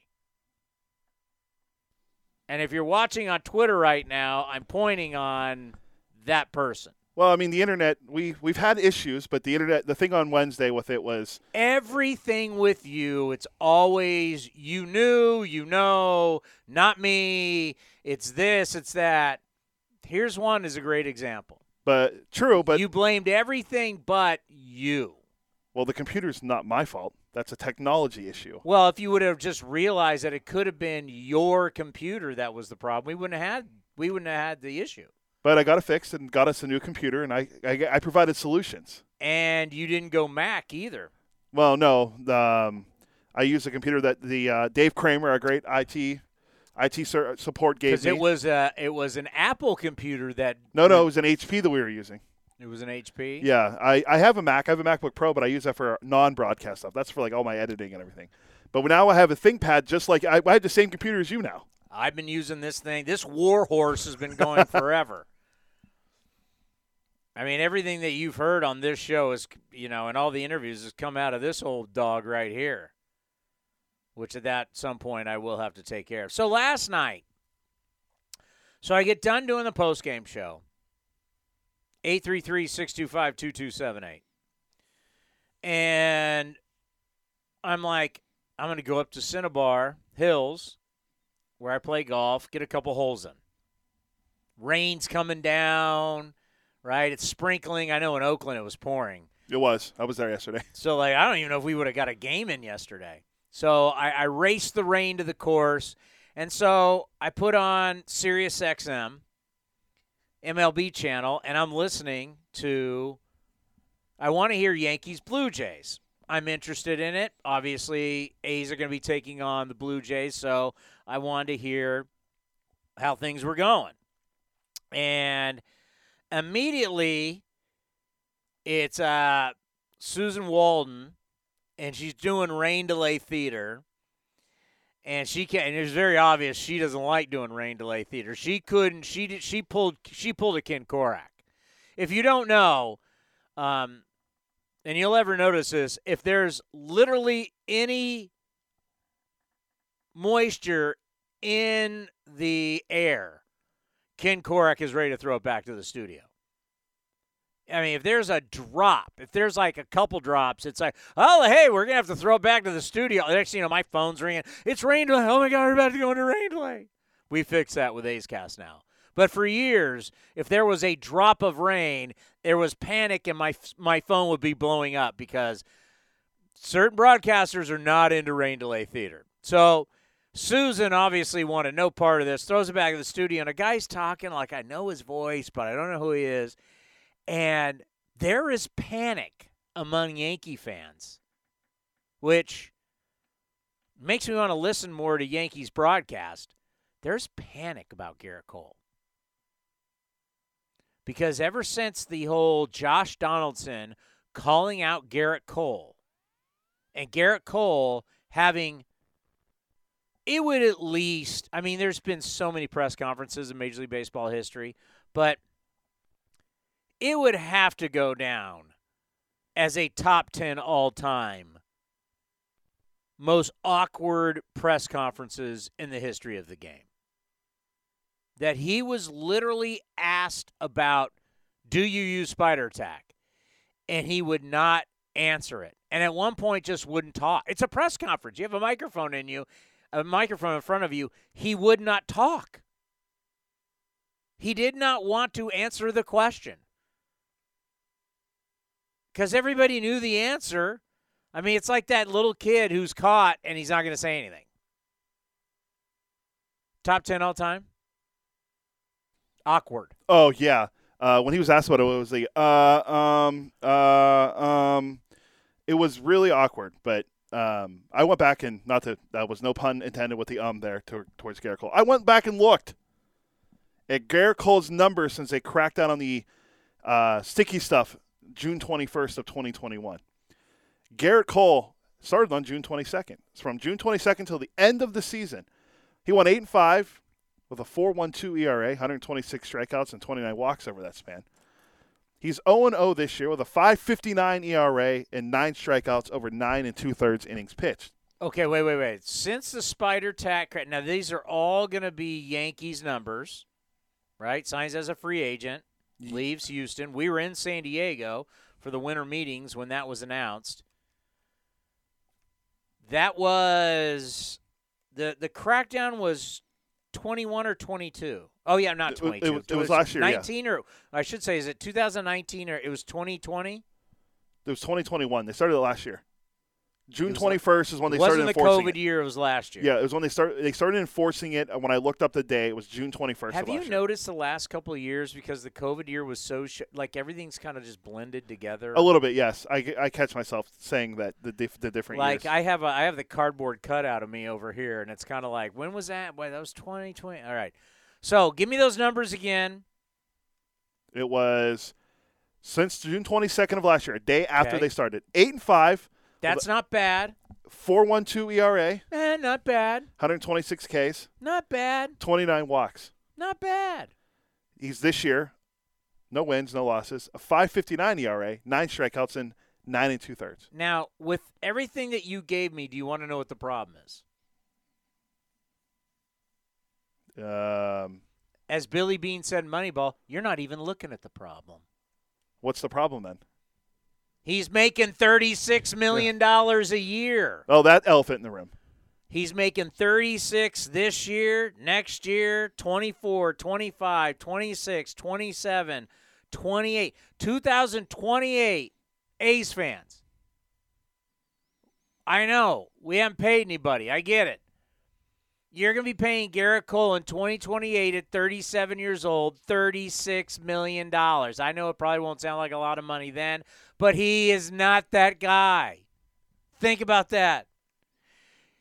And that's what they and it, it would end up being Sweeny Murti, friend of, the, friend of the program, WFAN, that I was listening to. And Sweeny was like, no spider tack. This guy's getting paid to win. I mean, in New York, you signed to be the highest paid pitcher. They expect you to win not some of your games, not most of your games. They want you to win every game. So that's why I say he's eight and five with a four point one two. Eh, all right. If you're making twelve million, not at thirty six. He's making thirty six. This is going to go down again as a disaster contract. It's going to be a disaster. I don't even know. I mean, has any of these contracts? Because when you look at guys who made the average, the high average of a year, and had big years, they didn't necessarily have long term deals. Like what, what Arizona was paying Randy Johnson, he was living up to the bill, billing, but he didn't have a 10 year deal. Bonds was making good money. Bonds didn't have a long term contract. Maddux at one point. I mean, you go back to those guys, they didn't have 10 years, you know, eight, 10 year contracts. So their average per year was high, but they didn't have long term deals. You're now paying Gerrit Cole, who's now just 31, you're paying him till he's 37. Have any, can we name one of those deals that's worked out? No, not really. Um, holes didn't. Trout, greatest Trout is he hasn't been healthy for two years, true. right? Mookie Betts, He's only in year. This is year three of the deal. Mookie Betts, long term deal, big deal, helped him win a World Series. Great. That was a short COVID season. His numbers weren't great last year. He didn't play like a $300 million player last year. Francisco Lindor, terrible. 300 million? That's what you got for 300 million? Fernando Tatis Jr., 300 plus million? Guy hasn't been healthy. He's not even playing now. Who knows when you're going to see him? Machado, Chado's played well. But we got a long way to go on that deal. Harper, he's played well. Team hasn't, but he's played well. Long way to go. Uh, we who are we forgetting? I broke down these contracts. There's uh, oh John There's- Giancarlo Stanton. How's that working out? What, what, what, what have you gotten out of Giancarlo Stanton for that kind of money? I mean, why are we so into like we got to pay this guy and we got to pay that guy? Why? Unless you're getting him at the right age. If you're getting the guy at the right age, then I say yes. You're paying for his prime years, I'm in. But so much of that you're not and these contracts for the most part they don't work out. A lot of these contracts do not work out. And Gerrit Cole is just going to be another one of those long like you're paying you're paying I can bring a guy up from AAA right now named John Doe. He's we brought him back. We brought John Doe back to life. I can get him to go 8 and 5 with a 4.12 ERA. Now you're still bringing in John Doe, is still one of the best pitchers in the world. Remember, guys in AAA are still one of the best pitchers in the world. Just not in a, just don't look at their numbers in the Pacific Coast League. We forget about that. We forget that guys in AAA and guys in AA are still some of the best arms in the world. They throw 97, 98 too. Hell, last year Cody and I were down there for Stockton San Jose Giants. San Jose Giants had all kinds of arms. They still do. I went there the other day. They still have arms. Yeah, they had one kid came out of one kid one kid came out of the Giants bullpen, the San Jose Giants bullpen. He was pumping 98. That's why I always laugh when broadcasters who have never played squat, but all of a sudden because they've been calling games, they think they know. They'd be like, "Well, you know, there's, there's such a huge difference between A ball and big." And they get they got guys in A ball who are better defenders than guys in the big leagues. They got guys in A ball who throw harder than guys in the big leagues. Don't kid yourself. Now, big league baseball obviously is the highest level, but if you don't think there's talent down there that has major league style talent. So, when Vladimir Guerrero Jr. was hitting in the minor leagues, you don't think he was a big league uh, talent? Right? Ken Griffey Jr. at 18 years old hitting in the minor leagues was better in the minor leagues at 18 years old was better than probably 80% of the guys in the big leagues or A-Rod. Don't kid yourself. Yeah, the big league's highest level there, but don't kid yourself. There's talent down there. And there's overrated. Gerrit Cole. Do we have to go over his career? And now without the spider tack, he clearly is not the same guy. Don't you dare slander Pirates legend Gerrit Cole. You can slander Yankees and Astros all you want. But actually, he, he was actually pretty good in Houston. Well, then again, we don't know what we don't know what he was Spider doing. tack. Yeah, we don't know what he's doing in uh in Houston. And, and, now and, and, and who was calling him out during that time? uh, that be Trevor Bauer was calling him out for it, and that my former college teammate. So he would know. I mean, who would know better than him? Trevor Bauer. Trevor Bauer is like the um, the modern day Jose Canseco. Now, I don't want to say everybody hated Jose because I think a lot of a lot of people who played with him, no one had a problem with Jose, right? I remember. I mean, speaking of uh, birds of a feather, Bonds and Jose were cool. Like I think, I think, I think the, I think, I think, I think uh, Jose helped Barry a little bit, but Trevor Bauer is kind of a pariah. Let's be honest. But kind of like Jose, Bauer was telling the truth. I mean, Bauer was telling you, hey, things are going on in Houston. Why are these guys? Why we can look at the numbers. Why are guys' numbers changing when they get to Houston? Well, was didn't it come out that Houston had who who was that? Might have been the actually now that I think about it, might have been the Angels. Somebody had a clubhouse guy who had the secret, who came up with some type of let's just call it rosin sunscreen, and he had something that he was giving the players, and the players loved. It was a, it was the Angels. And that guy, and, and the reason why that got that guy would do that is because he's getting tipped out. He didn't give a crap about the Angels in the other clubhouse. He's getting tipped out by the by the other team's players. But yeah, Trevor Bauer basically insinuated that Houston is using something to make their but make their pitches better. And it's not skill. It's not oh, Brent Strom as a pitching coach sees, you know, he's using utilizing grips and it's arm slots or no. Trevor Bauer said it. They've got something going on. And clearly they had something going on for the hitters. So if they were cheating like hell as with hitters, why would they not be cheating like hell with their pitchers? Shocker? Does that shock anybody? Doesn't shock me. Nope. Doesn't shock at all. But I don't hate on that. I'm going to be 100% honest with you. One hundy, as they like to say, as the kids call it. I'm gonna be one hundy with you. So what they say? Oh, I need the emoji for you to, to believe that's true. The 100 emoji. The one, the one, I'm gonna be one hundy. Here's what bothers me.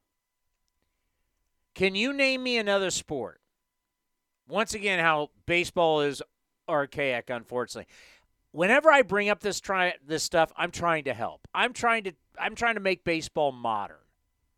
I'm trying to help the game. I love this game. This game is my life, a big part of my life. I want to help this game. Are there in other team sports? Because you can't. Uh, we could talk. It's hard to do with tennis and golf because it's an individual sport. But let's just stick with the team sports. Is there anything in the NFL, the NBA, or hockey that offensive players can use but defensive players can't? in hockey? It's a good question, but I don't think so. I mean, are their sticks really different? Probably not. Their pads all look the same. Their helmets all look the same. Now your stick could be longer as a defenseman. Yeah. yeah. But no, does your stick is it different? Most likely not. Is it made out of a different substance? Probably not. Is the tape that you're using on your stick in hockey different than the offensive guys? I would say probably not. Okay. I worked for years in the NFL, been in a lot of NFL locker rooms. Last time I checked, it is standard the gear for all players. Did you know that? No, because I thought you're talking about gear like everything. Gear, helmets, shoulder pads. Shoulder pads may be different size. Offensive lineman's yeah. gonna be different from a quarterback, but everybody's gear is it's the gear you want to wear. If you're a quarterback, you can wear offensive lineman pads if you wanted. There's no rule against that. The pads that you wear that you put inside your pants, the uh, the rib protectors, all the stuff, the stuff that you got for your hands, everything is approved by the National Football League. It's all the same. This gets to my point. If you look at the NFL and everybody on the everybody on both sides of the ball, they're all using the same gear. Why is it? And Chris Rose, I'll never forget this, totally disagreed with me. And I went, I usually really agree with Chris Rose, but I went, I don't think he's really thinking about this. We in baseball tell offensive players that they can use stuff And then we'd sell pitchers the exact same substances that players are using on offense that you can't use on defense. Because a pitcher is defense. Uh, Yes.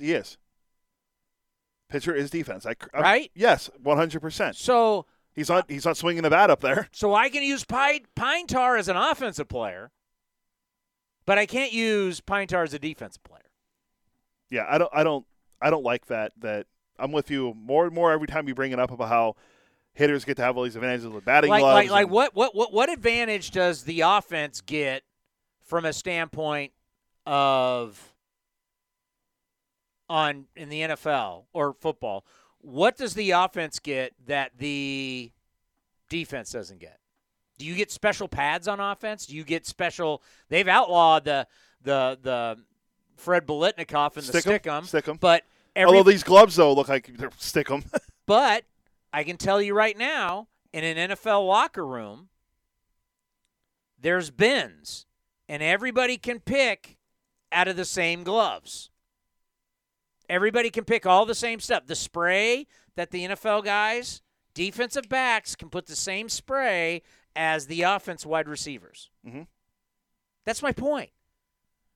You're telling me I can wear batting gloves, I can have stickum on my bat, I can have tape on my bat, I can have a spray on my bat, I can carve the handle on my bat. I can do all these different things, but I can't put anything on the baseball as a pitcher.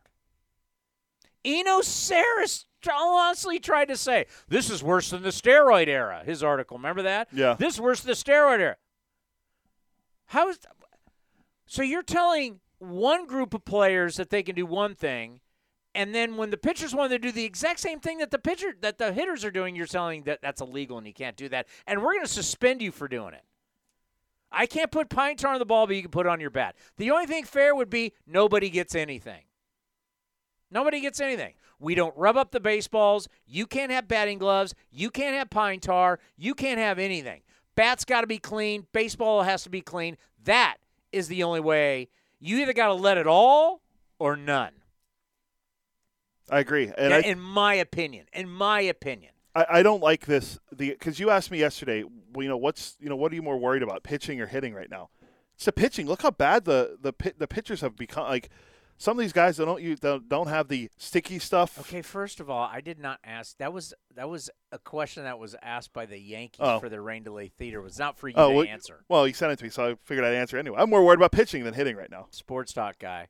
No, that was what they were talking about. They're like Yankees. Are you more worried about the pitching or the hitting? It's rain delay. You needed phone. They WFAN needed phone calls. I don't. I wish I knew the number. Uh, eight eight eight, whatever WFAN's call. Hey yo, hey, hey, hey, it's Tommy from the Bronx. Yeah, my my problem is that spite attack, huh? And where's Jeter? Well, bring Jeter back. That's my bad New York Yankees uh, accent. or but- just or just New York overall. But that that that that that that fries me. Like you can't use any substance and you're worried about the integrity of the game. Oh, by the way, you want to you want the old integrity of the game has really been challenged? Oh, we're also worried about the integrity of the game. But yet we keep throwing position players out there to pitch. Yeah, please stop. We have all these. How many guys are in the bullpen right now? And yet we have to throw a guy out there to pitch. Out of, that's Brett Phillips is a cool story. It's cool when he did it, but not when right now when the, the there's how many guys in the bullpen with the expanded rosters? I don't know what this answer is. How many teams have already used a position player as a pitcher? I'm pretty sure Bob Melvin used one the other day against the Giants. yeah, San Diego's used one. So that's two already. Um, I, there's been multiple teams. I'd have to. There's I think there's an easily searchable thing on Baseball Reference. You can see how many position players have pitched already. But we're worried about the integrity of the game. Why do we add these roster spots? We add, we added them for pitchers, not to bring position way, players in. you can't steal a base in the second inning because of the score. Unwritten rules. But ah, game's out. Ah, put a put a position player out there to pitch. It's amazing when people want to fight for the integrity. When they want to fight for the integrity of the game. It's crazy. Do you know what? It's crazy. It's crazy. And we're calling all that crap out here on A's Cast Live. We're going to worry about the we're going to worry about when a guy bunts or steals a base, and that's when we're going to stick up for the game because that's how Willie Mays and Mickey Mantle played it. By the way, I don't think they really used position players as pitchers back then. Yeah, well, Babe Ruth doesn't count, but uh, yeah, they didn't. I mean, plus pitchers went nine innings. They didn't. Isn't that, isn't that amazing when we want to talk about integrity? When we want to use integrity and when we don't. I'll give you integrity, and he's been a perfect fit so far, right? Mark Kotsay. It's been a lot of fun to watch. He said they were going to play hard. He said this team was going to compete. He said this team was going to be entertaining, and they've been everything that he told us down in Arizona. This is our first. We'll have him every Friday. Why? Because he wants to do every Friday. Every Friday, Mark Kotsay will join us here on A's Cast Live. The first official one, the last one we did was the first official, but that was at spring training. The first official Mark Kotsay show right here on A's Cast Live. Time now for the Mark Kotsay Show here on A's Cast Live and A's Cast, brought to you by NestBedding.com. That's NestBedding.com. Love where you sleep for all your bedding needs, whether it's your mattress, whether it's pillows, whether it's sheets. You go to NestBedding.com or any of their locations in the Bay Area and use the coupon code Oakland to get 10% off your order. Well, Mark, it's a hell of a start so far for your ball club. How, how's this first week been for you? No, it's been hectic, uh, but you know I'm really, really uh, pleased with the way this ball club has uh, has played these last seven games. Uh, anytime you start out on the road, it, it can be a difficult uh, environment. Uh, Philly was was that. Um, you know, our guys got their feet wet there for for three games with a lot of electricity. Um, you know, obviously opening day was sold out, um, and and to get you know get a W out of uh, out of Philly on uh, on Sunday, really set the tone for our next series leading into Tampa. So. You know, there is something about being on the road with your teammates, especially to start the year where you're you're on planes, buses, in the hotel, you spend more time together. It helps develop that chemistry. Now that we've seen a couple series in here in Toronto. Do you think it's been a good thing that you've started on the road to help this new team bond? I, I think yeah, you you nailed it there. Um, being on the road, we do spend a lot more time together. Um, you know, these road clubhouses. Um, there's there's uh, an intimacy about it that uh, the group is just really um, kind of starting to find their identity. Um, you know, we had obviously uh, some time in Tampa we spent four days there, and uh, you know we didn't hit uh, two of those four days, and the guys I could tell were leaving the hotel in groups. So going to lunch, going to breakfast, uh, doing some things together, which which really uh, is great for that team bonding, that team chemistry, like you're talking about. You know, speaking of Tampa, we'll get into the series, but what a great moment with you and that young boy, and you handed him the ball with the fist pump, and uh, you know, it, it, it, you make a baseball fan for life. How cool was was that interaction with, with that boy giving him the ball? Yeah, it was great. I looked up and and here's this, you know, probably three year old, three to four year old boy, um, you know, running down the stairs, and he just he caught my eye, and we kind of looked at each other, and and I, you know, just naturally, like you know, you want a baseball, and he just shook his head, like yeah, and. uh so those are the times. Those are the special times, right, Tony, when you can you can really impact, um, you know, a young man's perception of the game and and love for the game. And and as we talked about, for me, it's the greatest game in the world. So uh, making fans at that age is is uh, is what it's about. It's memories, creating memories. And you know, yesterday there was a, an older boy that was sitting there in the front row, right next to the dugout, and you know, with his parents, he had a green shirt that had a yellow Vans across the front of it. And I just said, Hey, are you an A's fan? And he said, Yeah, this is my only shirt. It's green and yellow. So I had Matt Wise, our clubhouse guy, run up and get him a, an Oakland A's, you know, T-shirt and and threw it to him, and it was great, you know. So that's kind of what what it's about right now. It's about you know getting us fan base behind us. Um, you know, we're an exciting team. We're young. Um, we've got a lot of fight to us. So uh, from that standpoint, you know, I'm excited about our, our direction right now. Well, I know the fan base right now is excited about the product because my phone's been blowing up for tickets now for opening day. Now everybody wants to get on board. And you said to us in the dugout, spring training, the first official Mark Kotsay show, you said this team is going to have the same DNA as all these other A's teams. They're going to play hard for 27 outs. What have you seen so far from your ball club? Yeah, I've seen that. Um, you know, we fell behind uh, in Philly uh, opening day. We fought back. Um, you know, uh, in Tampa, uh, falling behind and fighting back and having a having a lead and a chance to win a, a game where uh, our relievers had to to pitch, you know, over eight innings. Um, says something about that bullpen down there and their their fight. Says something about our lineup and uh, and our position guys and you know, that's the identity we wanted to establish coming out of spring training. We knew what we were up against on this road trip, and uh, and we're grinding right now. What has this first lot, first week been like for you personally, as now a manager in Major League Baseball? Because there's only 30 of these jobs in the world. You try to slow it down as much as you can. Um, there's you know daily anxiety um, in terms of just the decision making processes. Uh, it's been great to have my staff uh, who I have built in relationships with. It's great to have Brad Ausmus next to me, um, you know, with his experience and, and thoughts throughout the game. So uh, for me, you know, the focus is, is has, it has to be on the players, and, uh, and that's my priority. Um, you know, and I think this first week uh, couldn't have gone uh, any better in, in, in, terms of that. And uh, and you know, as as we get into this further, I think some of that stress will will uh, will you know subside. But for right now, there's there's still a lot of uh, a lot of energy behind the uh, behind the stress, which which is good. You know what it's like to be a hotshot young center fielder. You got one now in Pache, and obviously this kid is electric. We saw it yesterday down at the Trop with the old school little league home run. You know, when you talk to him and try and help him, what what what's the communication like between you two, and just just what have you seen so far from this kid?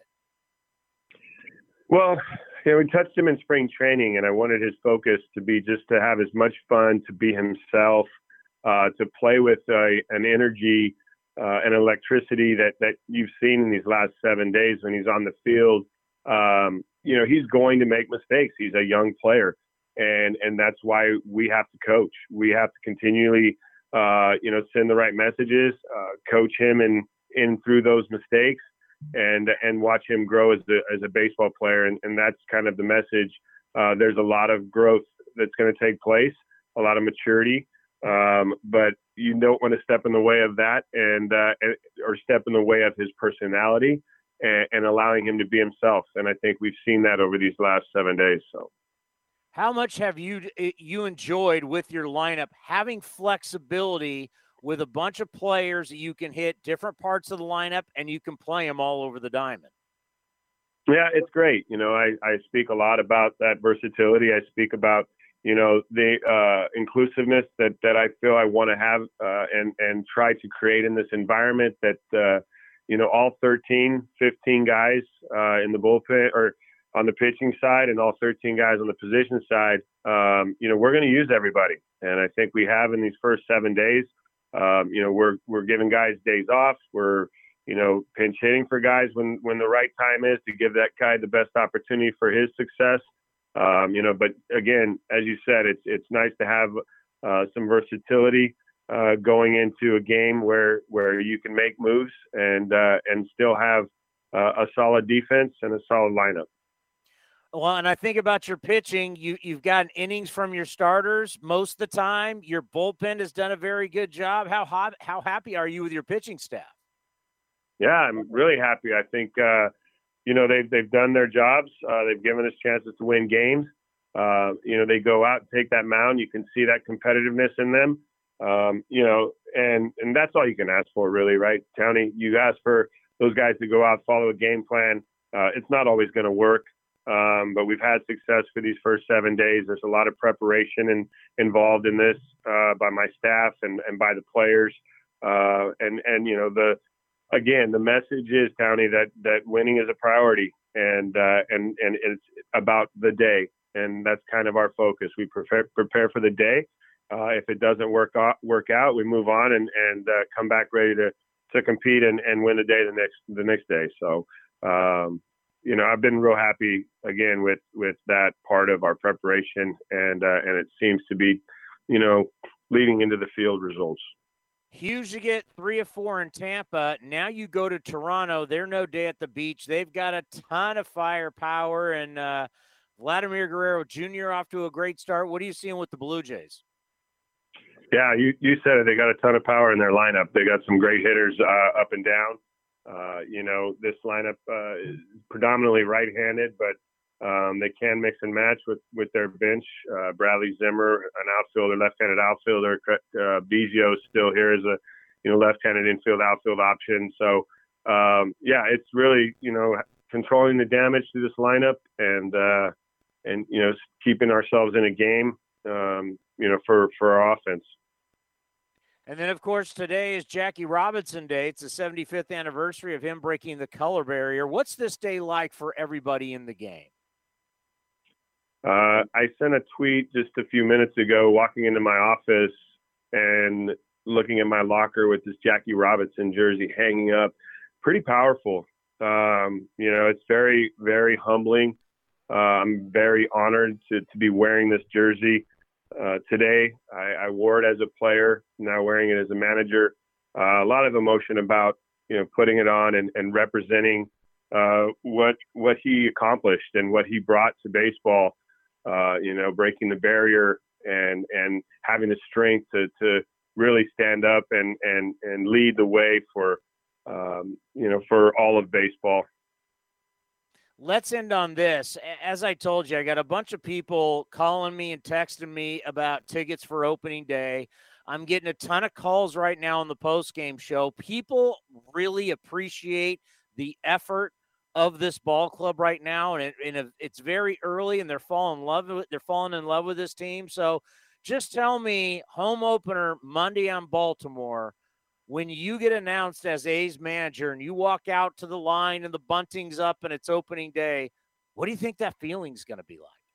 Well, you gave me goosebumps right now, so I'm imagining there's going to be goosebumps uh, uh, Monday night. And uh, you know, we're looking forward to getting off this road trip. We're going to do our best here in Toronto. Uh, again, you said it right. These guys can can really uh, do damage. Uh, they're a good baseball team, um, and you know, our our goal is, as you said, continue this effort level, continue this energy, continue the excitement, and uh, and you know when we get home, we're looking forward to uh, to a warm welcome uh, by by uh, an unbelievable fan base in, in in in our group with Oakland.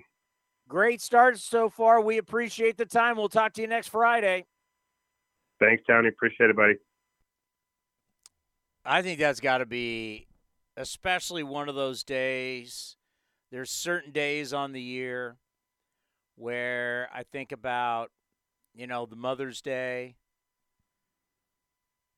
Father's Day, Fourth of July, you know, where we have different uniforms.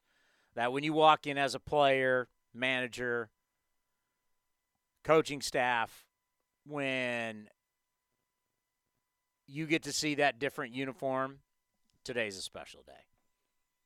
And to put on that number 42, I wonder what they do with them. Because that's something, if I was a player, I'd want to keep that. And I know a lot of times sign it and for uh, charity for us, the A's Community Fund. But as a player, wouldn't you want yours? Or, I mean, at some point, I if I was to play for a certain team for a long time, I would want at least one of them.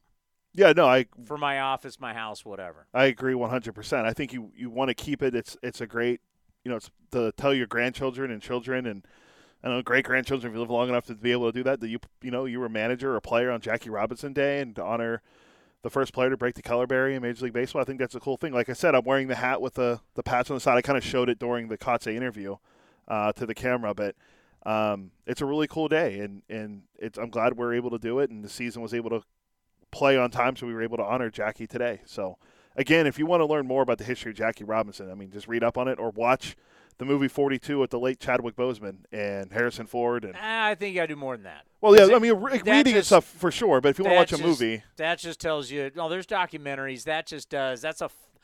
I'm not going to call it fluff. I almost did. It's just a movie. That's a lot of baseball.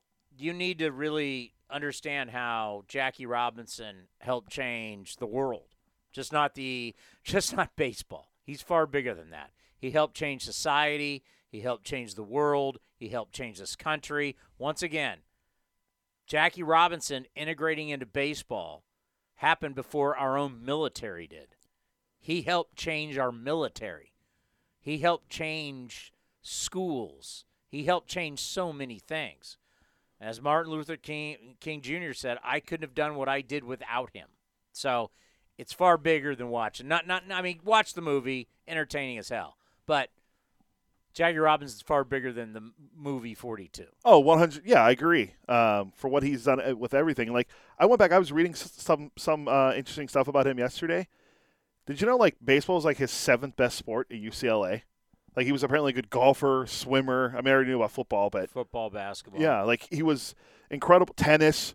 Like I never knew like all this stuff like baseball. He hit like .90. He hit like .97 in college at UCLA. At one point, like that's. But, but what comes to the ballpark every day? Skill. Speed. Speed too. Yeah. Speed comes to the ballpark every day. All right, let's get to uh, buying or selling. It's time for buying or selling. Sell, sell. Right now with Chris Townsend on A's Cast Live. All right, so we, we discussed this a little bit earlier when we're talking about the great the greatness that is um, Vladimir Guerrero Jr., who finished second in American League MVP voting last year to Shohei Ohtani. If it wasn't for Ohtani, he's the MVP, probably unanimously, uh, for what he put up last year. But we're going to see Vladdy play this weekend in Toronto versus the A's. He had a big game Wednesday night, clubbing three home runs, two of them against Gerrit Cole and a double. First player to ever have three extra base hits versus the Yankees. Highest paid pitcher, and uh, not the same since Spider Tack crackdowns happened. But uh, oh, ho, ho, ho. Cole tipped his cap to him because of what he was able to do. Then Vlad last night went over 4 with the, the Golden Sombrero, I'm pretty sure. So he struck out four times. But Vlad has four home runs on the season already. He hit 48 last year. His dad, Vladimir Guerrero, his season high 44. His dad also finished with 449 career home runs, and he's a Hall of Famer. We haven't seen a player hit 60 home runs since 2001. Buying or selling, Vladimir Guerrero Jr. will lead baseball in home runs in 2022. I'll buy it. I think that it's a pretty safe bet. Do you think he'll hit? Do you think he can get to 60? Well, the key is where he plays. It's an offensive ballpark, the Rogers Center, formerly known as the Sky Dome. It's what I said when Josh Donaldson got traded to uh, Toronto. How'd that trade work out? Uh, well, Kendall Graveman's still in the league, just playing for the White Sox. Franklin Barreto's going to be a star. He's with the Astros now, I He's think. He's going to be a star. Where's Sean um, Nolin at? Brett Lawrie, Brett Lawrie, not Jed Lowrie, Brett Lawrie. That's like Low and Low. By the way, is there any player other in the history of baseball that's L O W E and pronounced Low? When I go to the store, I go to Lowe's, Home and Improvement or whatever. It's Lowe's, yeah. not Lowe's. It's Lowe's. The, the, so one they po- are they've had multiple lows on the Rays, but they have a Low. Has any other player spelled his last name in baseball history L O W E and it was pronounced Low? Uh, I don't think so. At one point, I think in their system they had three. They had three guys with the last name. Well, looks like Lowe, but it was Lowe. They had Nate Lowe, who plays for the Rangers, Brandon Lowe and Wow. Josh Lowe, who is now playing left field for them. When I built this studio and I had to go and get some of the product for this studio, I went to Lowe's. Not Laos. I didn't go to Lowe's. off 880, I went to Lowe's. Oh, over off of Brokaw. Yes, you know it's Yeah, you're right by me. The Lowe's there. Funny. And when I was there to like get all of it and pay for it, you weren't there. Oh yeah. I, I guess my invite got lost. Oh, you didn't. You didn't make. You didn't make that meeting. I think? I think my phone was on do not disturb mode. Yeah, you didn't make that meeting. So the other day we saw Clayton Kershaw take a perfect game going into uh, into the seventh inning where he was pulled from his start after seven solid innings, striking out 13. He also had 80 pitches. He said after the game was the right call and to blame the lockout. Well, on Thursday, at the end of the day, here's what he said. But at the end of the day, in that moment, it felt like the right decision. Kershaw said, "I can't go back now." Now, there was another time this happened with the Dodgers. Rich Hill had a perfect game going on September 10th, 2016. Dave Roberts was the guy who also removed Rich Hill from the game Listen. as well. He said he was protecting him from ongoing blister issues, but later said he felt sick to his stomach. Now, this is a little funny earlier. Anthony Castrovince had a good joke talking about how Trea Turner has a 25 game hitting streak going dating back to last year, and if it's a count or not. And then he put the options yes or no. It doesn't matter. Dave Roberts will bench him. So- uh, active longest hitting streaks right now. It's Trea Turner at 25. Yeah, 25. So he's what? He's 31 away from On tying. base streak for Trea Turner's 25. It's pretty impressive. I mean, it's it's there's no scientific medical evidence that says if you take Clayton Kershaw out after 7 at only 80 pitches and he pitches another inning that that's going to affect him in October. By the way, the question was he made buyer selling. Dave Roberts made the right decision. No, clearly, it's yeah. it's, it's clearly selling. It, it's it's I figured. it's ridiculous. That I'll never forget it. Talking to a doc, an orthopedic surgeon back in the day when I was covering the Warriors, when everybody was talking about time management, right? Everybody was worried about, well, uh, he's been on the floor for 18 minutes, and you know you got to rest him. It's like, is there anything that you can prove in the human body that if Steph plays 21 minutes instead of 18 minutes in January, this whole load management crap, that that will help him three months from now in the playoffs? The answer is No. no. There's no evidence. There's no evidence. It's worse than the whole mask thing we're, that we're still parading around on airlines and everything. And what what is the scientific evidence? Show me. And no one has that. There's no evidence. There's no Dodger doctor. Forget Dave Roberts, pitching coaches, pitching gurus. There's no evidence that says Clayton Kershaw is protected by not pitching one more inning or two more innings, actually going for the perfect game. And let me tell you, baseball speak, Vince Cotroneo did it with me when I did it, and I just got through it. to him. Said, well, and I'm like, where's the evidence? Where is your evidence? Can you show me any medical based info that says Clayton Kershaw from 80 to 100, right? He's not even at 100 pitches, he's at 80. That those next 20 pitches will affect him next start, a month from now, two months, three months, October? Zero scientific medical evidence to back that up. Yeah, I don't, I don't think that uh, pulling him was the right decision. I don't. I hate load management in the NBA. Um, we can go on. I can go on for an hour. Give me like, some. Give me some. Give me some evidence. I would be all for it if you gave me evidence, but you give me nothing. Oh, it's been a. You, you telling me Clayton Kershaw didn't work out the whole time during the lockout? What was he playing miniature golf the whole time? it was well. Who knows what he was doing? To be honest. It's ridiculous. So that's like for And by today. the and, and by the way, even if there wasn't, because we've had guys. Remember when Sonny Gray had a no-no going? yeah, opening day. and Bob Melvin was sweating that. There's no lockout. It doesn't matter how long spring training is. They're going to find a way to pull guys. Yeah, exactly. Oh, start of the year, you know. yeah, yeah. Thank God we saved Sonny Gray because he's going to be a career A. Do I need to start on that again? Uh, no, save it for next time. Oh yeah, Sonny Gray. Let's hey, we got to save Sonny. He's a young pitcher. We got to save him. Yeah, I'm glad we saved him for everybody else. Saving people. You mean Twins legend Sonny Gray? Yeah, what, what, what are you saving them for? Uh, yeah, did you? uh, That's always so funny. It's like you realize guys like Tom Brady and Peyton Manning will take every snap of every game of the entire year. Yeah, they do. What, what were they saving? What, Indianapolis blew out people all the time back in the day. Did they take Peyton Manning out? No, Pey- because Peyton Manning wasn't coming out. What What do you want to be saved for? You want to play the entire game? Is that it? That's it. Yeah. Oh, we got to thank Dan Shulman, one of the top play-by-play men in all of Major League Baseball from the Toronto Blue Jays and ESPN, and our first Mark Kotsay show of the 2020 regular season. He will join us every single Friday. We were on Twitter, soft launch. We were on Twitter. How'd it go? A lot of positive feedback. We liked it. Our boss liked it. Uh, fans were chiming in, texting, and tweeting at us. So uh, Uh, where else are you going to go and get? Where else are you going to be able to visually see anybody talk about the A's today?